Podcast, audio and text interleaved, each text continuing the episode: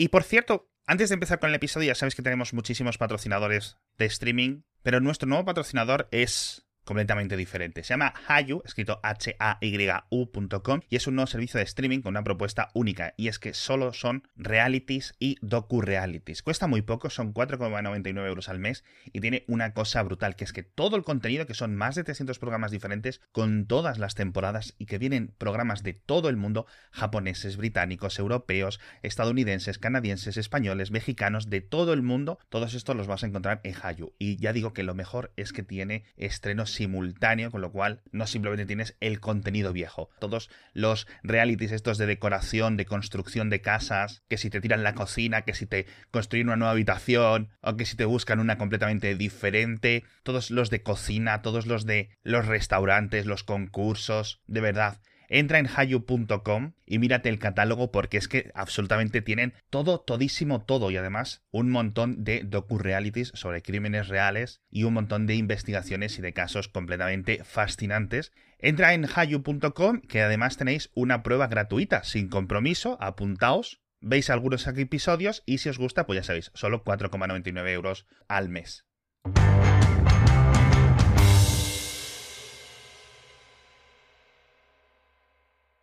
Feliz cumpleaños. Feliz cumpleaños para mí. Feliz cumpleaños para mí. Que te compro un regalo, por cierto. ¿Qué dices? Sí, te compro un regalo. Ahora, cuando lo compré, llegará en 3 a 5 semanas. Y yo, ¿cómo?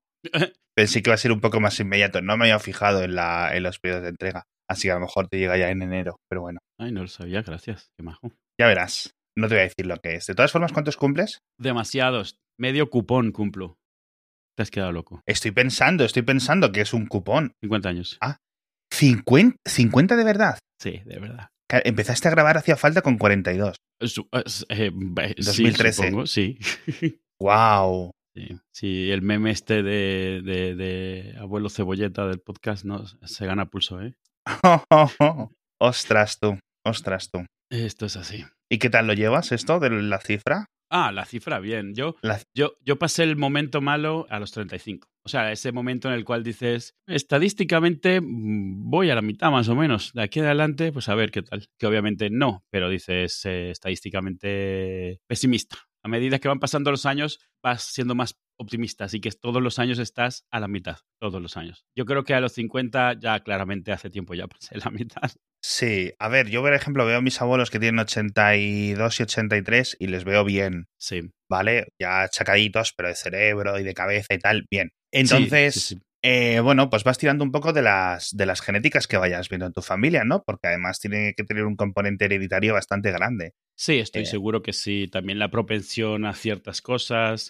Pero bueno, por ejemplo, yo tengo, claro, con 50 tengo varios tíos y familiares arriba que ya están por los 80 o algo así, y están bastante bien. Entonces, bueno, pues esperas, eh, sobre todo estas son las edades en las que esperas llegar a mayor, pero dignamente. La mayor es. preocupación que tienes, al final de cuentas, es, Sí. eh, es- es la parte mala, digamos. Porque llegar por llegar, pero llegar mm, destrozado, siendo una carga, todo eso, Claro. eso, eso es la parte que nadie la quiere, obviamente, y es una putada, porque al final esto sí que es una lotería. Obviamente, cuidarte ayuda mucho, no cuidarte ayuda poco, pero incluso cuidándote ah, es una lotería, nunca sabes por dónde puede salir, sobre todo eso, componentes genéticos, componentes de azar. Hay que hacer lo mejor que puedas, pero estar bastante resignado. Esto es algo en lo que no se te puede ir la vida porque se te va literalmente la vida en, en preocupaciones y en cosas. También es la edad en la que te das cuenta de que hay un montón de cosas que debiste haber empezado mucho antes.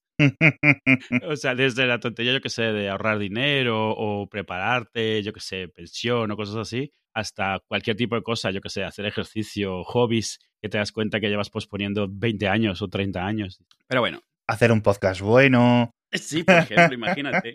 Tú imagínate, qué fantasía.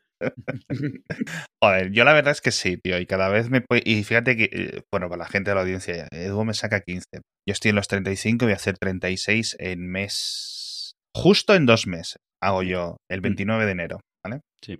Yo los 36. Y sí es cierto que mm, lo que dices tú de la mitad es como me siento yo. Claro. Es decir, si son 72, pues son 72. Si son 60 y tantos, por ejemplo, ahora se murió esta novelista española, Almudena Grande, con Sí. 61 palos. Se ha muerto también, o sea, cáncer. Se ha muerto también un diseñador de moda de no sé quién, muy querido, que yo no le conocía de nada, Sí, sí, he visto la noticia. Sí. como con 38. También de cáncer. Y bueno, o sea, que sí, que pueden ocurrir un montón de cosas, pero que si empiezas a pensar, mm, oye, con 70, la esperanza media en España es un poco más alta para los Sí. varones, 80 y algo, ¿no? 81 más o menos, creo que es la media. Pero bueno, siguen siendo medias, no son medianas. eh, hay mucha trampa con esas estadísticas, ¿no? Para Y bien no y para mal. Una media, no, una media no deja de ser un número falso que representa a todos, pero no representa a ninguno.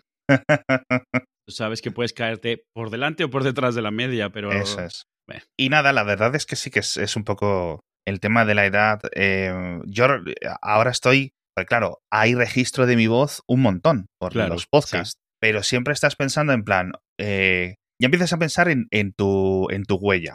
en tu legado. Eso es. Entonces, yo, por ejemplo, fíjate que, no sé, quiero, mira, este tema me viene muy bien para comentarlo. En mi casa no había cámaras de fotos, ni de vídeo. Ujú. Entonces, Por un tema, por principios, por, por- no, no, casualidad, no, por, no éramos por amis. pasta. Eh, Por, por pasta, por pasta Vale, principalmente. vale, vale, O sea, hay alguna, hay fotos mías de pequeño, es decir, no es en plan, aparecí con 16 años en el mundo. Tomadas por terceros en la calle, dices. No, sí, en la comisaría. No, no. Hay, hay, hay fotos, hay fotos típicas, ¿no? Está, eh, hay fotos mías yendo al zoo, hay fotos mías en diferentes sitios, pero comparado con la cantidad de fotos que les saco yo a mis hijas, Claro, no claro. hay. Y de vídeo, imagínate, porque antes, bueno, comprabas un carrete de 24 y, y te duraban los 15 días de vacaciones. pero de vídeo, pues hasta que no llegaron las Handicam, Claro. Handicam, Handy. no, J bien marcada en España, el de Sony y de JVC otras parecidas, etcétera. No se popularizó mucho esto, obviamente, de, de grabar vídeo y aún así eran muy caras las cintas y bueno, era un jaleo. Y eran unos mamotretos aún así, o sea, que no era algo que Sí. sacabas discretamente y nadie se daba cuenta que estabas grabando, era un evento cada vez que grababas, era posa, hazme una escena, etcétera. Y las baterías eran... A ver, tú es que yo creo que estás recordando más las de los 80 y yo estoy recordando más las de los 90. Entonces, eh, mi concepto de mamotreto era un mamotreto, pero no era tanto, ¿no? Entonces, lo que estoy y quiero hacer estas navidades es darme la tournée por las casas de mis familiares buscando sus cintas viejas para ver en cuáles hay registros de mi voz, porque yo no recuerdo cómo era mi voz de pequeño y quiero y quiero mostrar y quiero enseñarlo y quiero y quiero guardarlo. Todo eso eh, si puedo aunque sea para bueno, digitalizar no solo lo mío, sino oye, si puede ser digitalizar todas las las VHS que hay por mi familia, etcétera,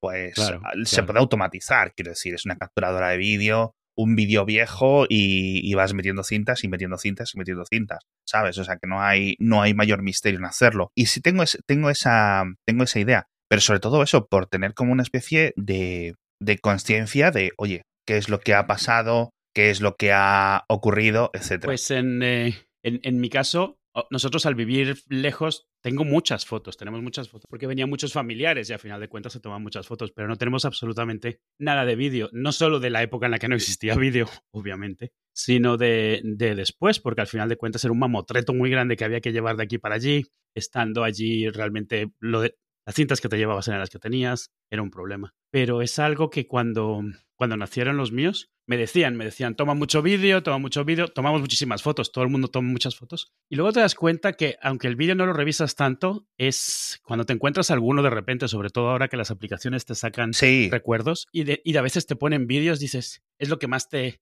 te golpea, ¿sabes? De repente oír la voz de los niños pequeños o de alguna reunión de la que no te acordabas o alguna frase, o sobre todo verles interactuar entre ellos, es como que, uff, ese, ese, ese, efecto memoria de Ratatouille, ¿sabes? El, el... Sí, así que nada, nada, es eso, tío. Es el tema de la edad es muy jodido, porque además empiezas a ver cómo te, te evolucionas, es decir, te Sí. conviertes en, en cosas que tú las veías como con recelo. Y dices, pero es que es obvio, es que es la única forma de envejecer, es la única, es como el camino que tienes que recorrer. ¿Sabes a lo que me refiero? Tienes que andar, sí. Lo estás viendo toda tu vida y dices, es imposible que yo sea esto. Y luego, cuando, desde otra perspectiva, cuando lo vas pasando los años, es en plan, es inevitable que fuese así yo, ¿sabes? Así que nada, como siempre, felicidades. 50 palos, wow. Ya a ver si seguimos haciendo hace falta cuando tenga yo 50. Sí, hombre. Porque Eh, entonces tú tendrás 65 y entonces ya podrás jubilarte, ya no tendrás que estar grabando te- podcast. ya mis hobbies serán los de jubilado. Los de jubilado real. Impresora, Impresoras 4D. Sí, sí. Y- y, Un- eh, pero, pero eso, o sea, luego una de las cosas que empiezas a, a coger también son esas cosas que asocias totalmente con abuelos, ¿no? Es como, no, mira, y te- me ido a sentar a una banquita en el, ba- en el parque, que hacía solecito, y he estado viendo los pájaros. Sí. O, lo que decías esto, ahora, ahora identifico los aviones que pasan y los pongo en una libretita. Los que van pasando. Hay un meme muy gracioso en TikTok dando vueltas que seguramente ya se haya filtrado a Twitter a través de estos vídeos descargados y que la gente los pone y tal, que es eh, de Interstellar, de la escena final en la que se me ha olvidado el nombre del protagonista, era como un monosílabo. Eh, Crick, Crook, algo así. ¿Cómo se llama? El protagonista de Interstellar. Eh, que, que se ve, se ve a través de esta. De este. Eso, está llorando porque está dando golpes a través de la librería. Y entonces en TikTok lo cogen como mirando hacia atrás en el tiempo, dice, la primera vez en que mm, vi anime, ¿no?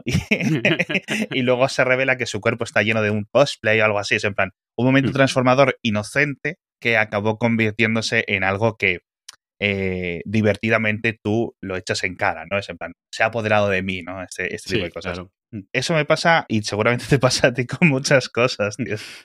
Es, es, a ver si los puedo dejar enlazados en las notas del episodio, porque la verdad que cada día en TikTok veo. Bueno, la velocidad de los memes sí, sí. es algo que en TikTok ocurren. Te lo estoy hablando de que cada dos días hay como cinco memes nuevos. Y es una locura. Es más, tuvimos un episodio Hacía Falta en el que nos reíamos porque hubo un día de dos memes. ¿No te acuerdas? Aquel, el del vestido al mismo tiempo que no me acuerdo, algo de unas llamas o algo así, que decíamos que, que BuzzFeed se había vuelto loco porque no sabían qué hacer con tantas, tantos posts de hacer con dos memes al día. Y ahora realmente es, es, es, como, como dicen, como la manguera, la, la, manguera de los bomberos, ¿sabes? O sea, es más bien que llega un momento en el que asumes que te vas a enterar cuando ya pasó de moda. Los vas a empezar a ver y te van a empezar a hacer gracia cuando ya todos están más vistos que nada, pero no en tu, en tu, en tu, en tu timeline, digamos. Es, es una locura. Y yo no sé si es por lo que decíamos de hacernos viejos, tío, pero eh, me cuesta cada día más centrarme en los temas. Es decir, por ejemplo, jugar un videojuego, siempre piensas, ah, bueno, tal, tal. me, lo compro y me siento. Y luego es en plan, ¿qué hago? es en plan, ¿qué estoy haciendo con mi vida? Es en plan, mejor, me voy a la cama, mejor. Pero bueno, que por cierto, estuve jugando más al Mindustry, tío. Ah, qué bien. Eh, sí, y ya por fin, porque me diste un, no sé si a sabiendas o a no sabiendas, me diste el consejo, la pista de que las, eh, las torres tenían que estar alimentadas por, por mineral y entonces ya mataba a los bichos malos, ¿no? Sí. Y entonces se convirtió como en excesivamente fácil el juego, porque claro, yo lo estaba intentando pasar sin, torres, una función básica. Tú estabas poniendo torres, pero solo a ver si se asustaban. es como yo estaba yo estaba pasándome Age of Empires solo con los campesinos. Y entonces en plan, ok, a ver, no es fácil. y tenías que ir como con seis campesinos a matar un, un, guerrero y tal. No, no, pero. Es, más, es más, jugar el Age of Empires como si fuera el Comandos. Mandas los seis, los mandas por atrás del árbol. Ostras, tú, el Comandos. Hmm. Uno de los pocos videojuegos que me ha hecho llorar, tío, de, la impotencia. Fíjate que el Comandos es uno de esos que me pasa con muchos juegos, que siento que tendrían una nueva vida sacándolos en, yo qué sé, para iPad o algo así, hmm. Y, lo ves cada vez que sacan, yo qué sé, sobre todo los RPGs que sacan, que mira que quedan mal porque se ve todo minúsculo e inusable y sin embargo tienen éxito, triunfan y terminan funcionando. Hay muchísimos juegos que no se han vuelto a hacer o que no son exactamente iguales, que oye, los recompilas, no haces microtransacciones, simplemente los recompilas y los vendes y si se vende bien, el 90% del código está hecho, pero que están, o, los derechos están perdidos por ahí, o están hechos en algún lenguaje que es súper complicado portarlo y habría que hacerlo prácticamente de cero. E, el otro día que comentamos del Warfare, y yo alguna vez he comentado un juego de Romy que llevo jugando desde hace ocho plataformas probablemente, y es el mismo juego, se ve exactamente igual, solo que ha cambiado de Mac antes de Mac OS 10, en Mac OS 10, Intel, PowerPC, luego ARM, se pasó al iPad, se pasó al iPhone, es el mismo juego, tú ves el pantallazo ahora y tienes que ir a ver el borde de la ventana para ver como de qué año más o menos es el pantallazo, porque es literalmente el mismo, y cada vez lo vende y eso lo vendes, pues a lo mejor lo sacas por 5 euros, pero tú amortizaste ese juego hace 15 años ya, entonces cualquier plataforma nueva en la que lo sacas es, es solo ganancia. Y siento que muchos juegos, sobre todo el, boom grande de juegos que hubo en los 80, no, miento, en los 90, muchos juegos de dos que no requerían todo el, background de Windows o todo esto y que empezaban a jugarse con ratón, con lo cual son muy sencillos de pasar a, táctil. Podrían tener, porque todos los que estaban basados en teclado tienen una, una barrera clara problemática, ¿no? Pero, o sea, no puedes traerte el X-Wing porque tenías 27 atajos de teclado que no hay forma de que traduzcas fácilmente a un iPad. Sí, sí, sí. Pero muchos de estos juegos que hubo, por ejemplo, que se pusieron de moda, yo qué sé, el de los tres vikingos, el de Goblins, el de varios juegos que eran de puzzle, que te los podías tomar con calma, tenías tres personajes con diferentes habilidades. Ese tipo de juegos traducirían muy bien a, una, a un tablet, por ejemplo. Pero claro, son de estudios que desaparecieron hace tiempo, el código fuente probablemente ya no existe, nadie sabe quién tiene los derechos, nadie está por la labor de portarlos a ningún lado. Todos en los que sí que lo ves es a lo mejor un estudio independiente donde realmente el programador principal eh, sigue con el código porque era el dueño de la empresa y de repente decide eso, que lo porta a algo más sí, Totalmente. Por cierto, estaba mirando el comandos que tiene, hicieron un HD remaster el año pasado y estaba viendo en las noticias en plan, sí, versión de iPad, versión de iPhone, pero no, al final solo fue para PC, PlayStation, Nintendo, incluso la Switch y tal, y me parece que para Mac también debería de funcionar. Está en Steam por 10 euros ahora mismo en oferta, así que seguramente caiga, pero no quiero gastar 10 euros para, para encima ocupar espacio en el disco, ¿sabes? que luego no juegue, pero es el típico juego que yo creo que podría ser un juego guay para Twitch hoy en día. Sí, tal vez sí. Porque, y que el, chat te vaya, te vaya ayudando. De todas formas, lo que dices tú de que debería ser fácil, ¿vale? Ah, mira, estoy mirando lo del, lo del HD Remaster. Pone Android y iPhone año 2021. Pero vamos, ya estamos en diciembre de 2021. Eh, van, y no, van, justitos ya, ¿eh? Y no está. Esto es como cuando Apple dice en otoño. Dices, mm, ¿cuál es el último día de otoño? es, no lo sé. Eh, pero bueno, sí es cierto que a, nivel técnico no es excesivamente complicado, pero yo no sé, yo creo que estas cosas luego cuando, primero, la gente las recuerda mejor de lo que eran. Por el tema de la perspectiva, no recuerdas todos los fallos, lo que decías tú el, otro día con los juegos de, del OpenRA y tal que comentábamos, es decir, mira, tú lo recuerdas desde una perspectiva en lo que cualquier cosa te valía, cuando, todavía era algo muy novedoso, no había 200 de millones de clones posteriores, sí. Sí, por ejemplo, esto estábamos hablando hace poco del GTA Trilogy y en los GTA estos de PlayStation de la saga del 3 y el primero venía sin el mapa de la ciudad, con lo cual que es como una función súper básica en los GTAs y es en plan, o sea, es imposible. Entonces, cuando haces el remaster, tienes que añadir porque ya estás acostumbrado, ¿no? Y esto lo mismo ocurre yo creo que con todos, ¿vale? Con todos estos, con todos estos videojuegos que se, se recuerdan mejor de lo que realmente eran. Así que es posible que me lo pille, ¿vale? Pero la verdad es que no lo sé. Y luego se hacen cosas como, em, ¿qué dices tú? Bueno, se puede hacer un remaster o se puede coger la IP y volver a desarrollar un videojuego. Es decir, comandos a nivel de programación no es excesivamente complicado hoy en día. Es decir, es relativamente sencillo de hacer. Los frameworks de desarrollo han aumentado y mejorado un montón, ¿vale? Con respecto a hace dos décadas. Pero si lo hicieran hoy en día, desde la perspectiva de hoy en día, primero, el juego sería gratuito. Sí. y solo podrías matar seis soldados. Para matar al séptimo tendrías que esperar o pagar unas gemas, gemas aliadas de gemas antinazis, algo así tendrías que ir comprando, ¿no? No, tendrías que ir abriendo cofres de aliados que te llegan en paracaídas. Y para que te lleguen más tienes que... Tienes que o pagar, ¿no? Hostia, que, que comprar telegramas a, los aliados. Sí, pero podrías comprar skins, podrías comprar bailes mm. para, para los protagonistas. Que si mal no recuerdo, el Comandos original, aunque era esta vista como isométrica desde arriba, sí. no era 3D, era, era todo eran bitmaps, ¿no? Yo no sé si hubo un Comandos posterior, un Comandos 3 o algo así. Sí. Y en ese como que había 3D, ¿sabes? Sí. Pero yo creo que ya ni le jugué. O sea, ya me pilló un poco, iba a decir viejo, pero era como con 18 años, ¿sabes? En plan. Interesado yo realmente en otras cosas. Pero sí, lo, era. O sea, realmente era todo un fondo que era un, JPG, por decirlo de alguna forma, como en los Final Fantasy de la PlayStation 1, que se veía súper guay el fondo. Y, los fondos se veían súper guays porque eran, digamos, literalmente cuadros pintados en muchas ocasiones y los personajes eran como cinco polígonos. Claro. Pero bueno, eh, o sea, el fondo en los, en los comandos era eso. Menos en el 3, que yo creo que ya sí era 3D eh, 3D, ¿sabes? Sí, el, momento en el cual el 3D ya se podía ver al menos cercano a algo dibujado a mano. A mí me pasó eso con el juego de Myth, el de Bungie, que alguna vez lo he comentado, que era una superficie 3D y luego los muñecos como tal eran 2D, porque no había forma de que hacerlos tan pequeños en 3D con la tecnología de época y que se viesen bien. Y de hecho el terreno se ve como, como todo deslavado y borroso porque la textura para todo el terreno era una textura muy pequeña, extendida a lo ancho de todo el horizonte y se veía fatal. Lo que pasa es que el juego tenía tantas cosas buenas. Ese sería un juego que funcionaría perfectamente en el, en el iPad porque era todo sobre orbitar y mover, podrías moverlo táctil muy fácilmente, pero todas esas, todos esos juegos originales de Bungie desaparecieron después de que los compró Microsoft, después de Halo y después de Destiny. Eh, sí.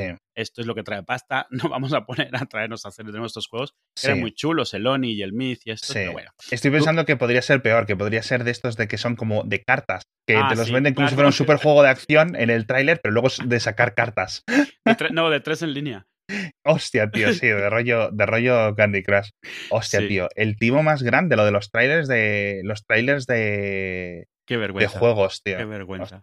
Hay una particular de zombies que es como cada vez que ves el nuevo es. Eh, eh, cada vez hay tías más buenas en primera persona, les cambias skins que luego eso no existe nada en el juego. El juego es un 3 en raya en el cual si vas avanzando pues vas ampliando, pero de forma lineal. O sea, siguiente nivel, pues le pones unas paredes a tu Ghost O sea, no hay ningún... Es un 3 en rine, es un 3 en raya. Igual que los de, los de remodelar casas y los homescapes y estas cosas, que es como... Eh, mm. Porque el 3 en línea, al final de cuentas, es el juego más fácil de hacer. Probablemente todos tienen el mismo, cambian los skins, cambia el arte. Sí, exacto. O sea, en, en, la verdad es que lo que es el iPhone, el iPad, los Android y tal, han revelado una cantidad de juegos que cuando están las estadísticas, y esto no sé si es una polémica. Juegos algorítmicos. A nivel, de perspectiva que deberíamos de mirar, pero ¿qué dices? Oye, la gente está jugando videojuegos, sí, ¿no? Sí. Sí, pero... técnicamente los móviles es la, plataforma de juego más grande del mundo. No, no, de lejos, de lejos. Sí, sí, en números sí, sin duda. Pero luego, claro, eso, tú ves los juegos y dices, a ver, pues es un juego, sí. Tiene vídeo, sí, pero Quiero decir, cuando la gente critica que eso no son videojuegos, puedo entender, puedo entender dónde vienen las críticas, ¿no? Pero bueno, porque son extremadamente sencillos, es que son más, yo no diría un juego de mesa, pero es que no hay mucha diferencia entre el solitario digital y ese tipo de juegos. No, no, no, son diferentes aspectos para algo que realmente se juega solo y tú estás un poco ahí para ir avanzándolo y sentir, tener una sensación de progreso que no es real. O sea, no es real porque, porque el juego es el que decide en cada partida si vas a ganar o no. Ya está decidido desde la primera ficha, desde la primera cosa, si ese vas a ganarlo o no lo vas a ganar. Eh, cosas como el Candy Crush, que en su momento se demostró que te salían mapas en los cuales tú no decides qué piezas te llegan. Es como si en un Tetris nunca te llega el, palo vertical. Pues hay ciertas cosas que nunca vas a poder hacer, como un Tetris, que es hacer cuatro filas. Esto es lo mismo, es cierto que es al azar, pero no era al azar. Estaba claro que algunas veces, sobre todo cuando llevabas cierta cantidad de horas, cambiaba el modo de juego y ya no era, o sea, era o lo pasas mal o aquí a lo que estamos es a cobrar, no a que juegues tú. Entonces, tú decides. Y, y, sí, y yo creo, yo creo que ha sido bien porque ha hecho bien la parte la parte buena ha sido que ha sido una de las cosas por las cuales ha sido el boom tan grande de los móviles pero la parte mala es que los estudios que hacen juegos buenos eh, tienen la excusa para no tomarse en serio la plataforma, una plataforma que técnicamente es capaz, pero como, como es muy difícil mentalizarte de que esta plataforma, si saca un juego, nunca va a triunfar tanto como ese, realmente eh, no ves venir un montón de cosas que igualmente se podrían vender. Y yo creo que el problema es pensar que es que todo ese mercado está perdido. Todo ese mercado estaba perdido ya antes. Ese mercado es mercado que nunca te iba a comprar un juego de 10 euros. Jamás, jamás en tu vida. Nunca. No es, eh, no es el mismo tipo de mercado, pero la gente que te compraría el GTA en el iPad te lo compra. Salió el GTA y lo ha comprado y se ha vendido muchísimo. Eh, el problema es tratar de pensar que vas a vender tantos GTAs como Candy Crush vende, bueno, está instalado en equipos eh, o, Clash of Clans o cualquiera de estos gratuitos. No, pues no, es, diferentes tipos de mercado. Y yo no le llamaría gamer, todos son gamers, no es exactamente eso, pero sí que la distinción esta famosa de AAA está, está un poco para eso. Es, eh, estos son los juegos para minorías que se van a dedicar 100 horas jugando este juego o 50 horas jugando este juego, pero avanzando, no jugándolo para perder el tiempo, sino jugándolo para hacerse mejor en él o para subir un ranking real de habilidades. Eh, son, son, juegos que no puedes jugar mientras estás distraído esperando el autobús. Ese tipo de cosas es, un poquito diferente. Sí, así que nada, eh, es un poco complicado, tío, porque con esto podemos unir los dos temas del, podcast, ¿no? De la diferencia de, de edad y de perspectiva de todo. Y me da mucha pena porque empiezas a intentar siempre ponerte nostálgico con, como decíamos al principio, con lo del vídeos y, fotos del pasado y los videojuegos, que es un poco el mismo sentimiento, ¿no? Intentar recuperar una foto, intentar recuperar una sensación, en cierto sentido, a través de los videojuegos o volviendo a leer, que esto también pasa con los libros. O sea, yo recuerdo llorar de la risa con los libros de Manolito Gafotas, etcétera, y me lo cojo ahora y no, hay, no hay por dónde cogerlo. Ya, ¿Sabes? Pero porque son cosas que tienes que hacer a determinadas edades y ya está. Entonces, esto yo creo que explica mucho también el. No sé si es lo mismo o es el mismo efecto, pero, lo con, pero desde la perspectiva opuesta, no sé si me explico, a ver si lo entiendes, cuando se trata lo de la, lo de la crisis de los 40, la crisis de los 50, que siempre se dice, ¿no? El, el, estereotipo de y los varones a los 40 o 50 se compran un deportivo o se ponen a hacer runners, ¿no? Sí, sí, sí, sí.